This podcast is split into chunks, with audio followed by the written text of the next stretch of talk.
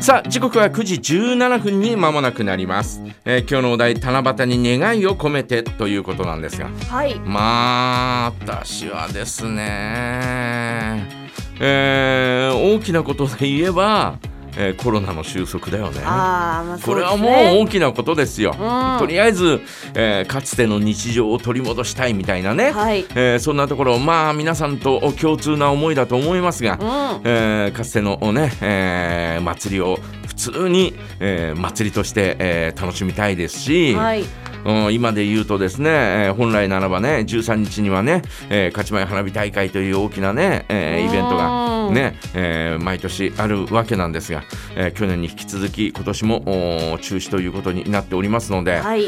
えーそういうことを考えるとですね、まあ、あー普通に、えーそういったものをですね、えー楽しみたいというね、えー平原祭りもね、えー今年はですね私うまい具合に、えーほら15、えー、とおー16とね、えー、と日曜月曜じゃないですか。はい。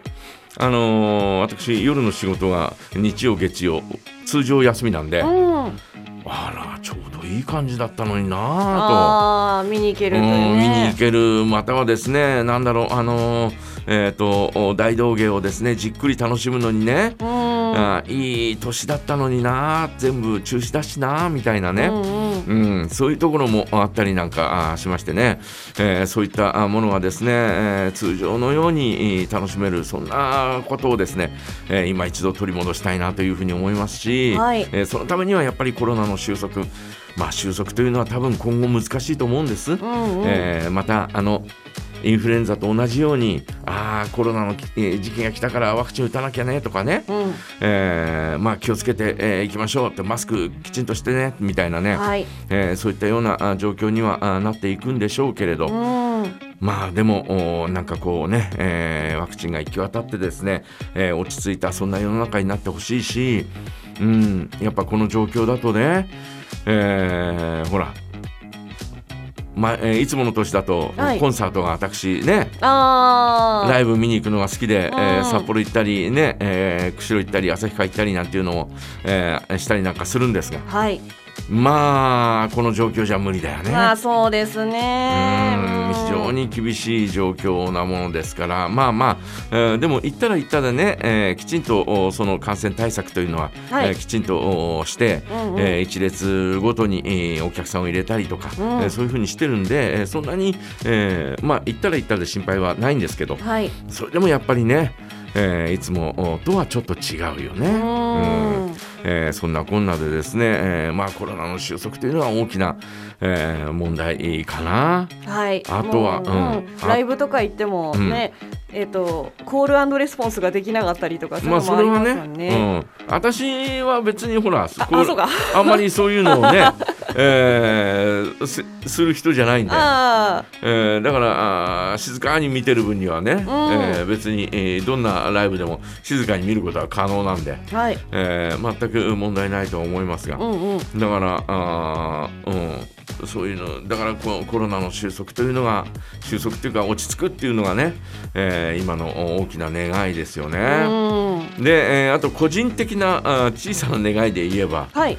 えー、と私コロナウイルスのあワクチンをあ。2回目を16日に打つことになってるんですよ。お、えー副反応の出ないように 大きな副反応の出ないような。そうですね。それ怖いですよね。神様お願いします、えーどうかね、うんうん。えー大きな副反応が出ないようにお願いいたします。みたいなね。おーあのー織姫と彦星も多分今年の短冊に書かれたお願い事その副反応系とかまあ結構あると思うんですけど、ね例年と全然違うからちょっとびっくりしてると思いますね。まあ状況のお話をすればですね、はい、あのー、16日でしょ、うん。だから17日にちょっと、えー次の日に発熱したりとか、はい、えー体がだるくなったりとか、うん、えーっていうのがあったりなんかするんでうーんまあね、えーそれが静かな状態で小さい状態ではい、終わればえーいいなというふうに。まあそうですね。なんか私ちょっとまた腕痛いぐらいでもうもうそうそうそう、うん。え1回目はね、えーまあ、打ったところ痛かった、はい。ねえーまあ激痛ってわけじゃないよ、うん。じんわり痛かったというね、はい。えーそんなのありましたけどまあそれはもう全くう普通に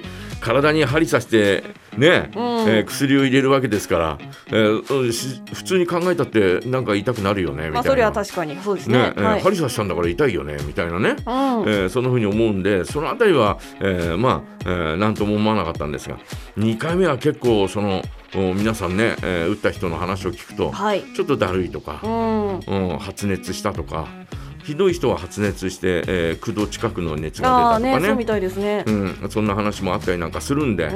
えーまあ私まああのなんだかんだ言ってビビリなんで。なんだかんだ言ってビビリなんで、はい。えーそのあたりですね、えーこうなんこううまい具合にうん。軽い感じではい。終わってもらえるといいなというふうに思いますね。あとは何かな、うん、あとはあーまあうちの息子たちの幸せかな。ー いやまあそれが一番そね。そうだよ、うん。ああ私親としてはですねやっぱりね、ええ。うちの息子の幸せっていうのはね、うん。そりゃ一番大きな、えーは願いですよ。じゃあひょひょっとしたらその、はあのーね、えー前言を撤回するわけじゃないけれど、えええ撤回？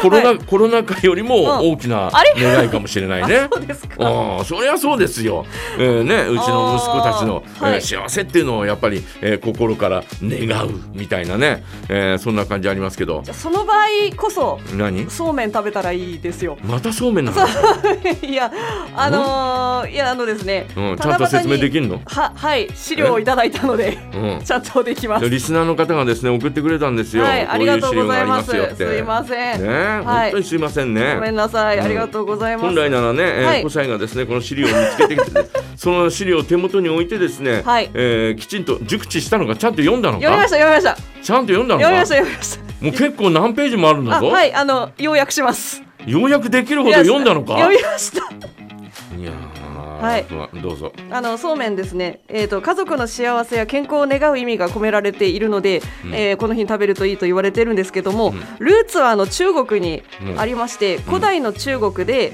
あの天下を治める君主の子供がうん。7月7日に亡くなって、うん。えー悪霊になっちゃったんですよ。で町に熱病を流行らせまして、うん。であのちゃんとし供養してないからじゃないかっていうふうに考えた人たちが、うん。その子の好物だった、まあ、うんそうめんの元になった食べ物をうん。あの祀ったことで、えー熱病が収まってですね、う。んまあ、そのそれ以来、えー7月7日にはそのそうめんを食べると1年間無病息災で過ごせるよっていうふうになったんですって。それそれそれがあのそうめんを7月7日に食べた方がいいっていうのと、うん。あの七夕が、えー、と時期的に合致して七夕にはそうめん食べましょうって。それは中国の話でしょ？はい、でも七夕もの伝説も。中国だよ。そうそうそうそう。それが日本にやってきた時に、はい。えーどういう話になったのかということだよね。あはい。あのですね、うん。細いそうめんが、うん。あの糸に見えるっていうことで、うん。あの織姫の仕事にあやかりまして、うん。女子の裁縫の上達を願って食べるようになったと。それでそうめんになったと言われてます。もともと餅だったみたいなんですけど、うん。あの日本に入ってきた時にその織姫 だからそれ説明してないじゃん。あそうかそうか中国のね、えーそのね、えーはい。亡くなって悪霊になって、はい。えーそれを収めるために好物だったはい。餅を、餅でした。作兵衛っていう餅だったんです。ね。はい。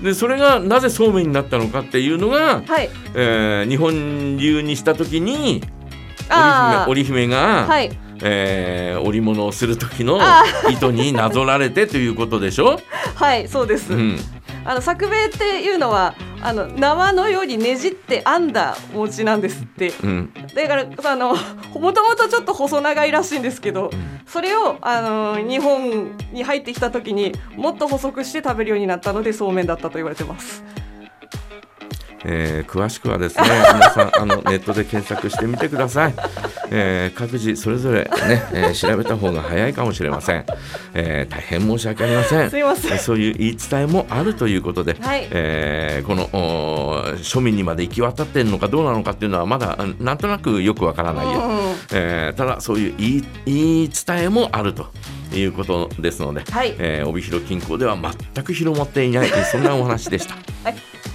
えーということで今日のお題は七夕に願いを込めてです。メッセージはジャガアットマークジャガドット FM からお送りください。大塚愛プラネタリウム。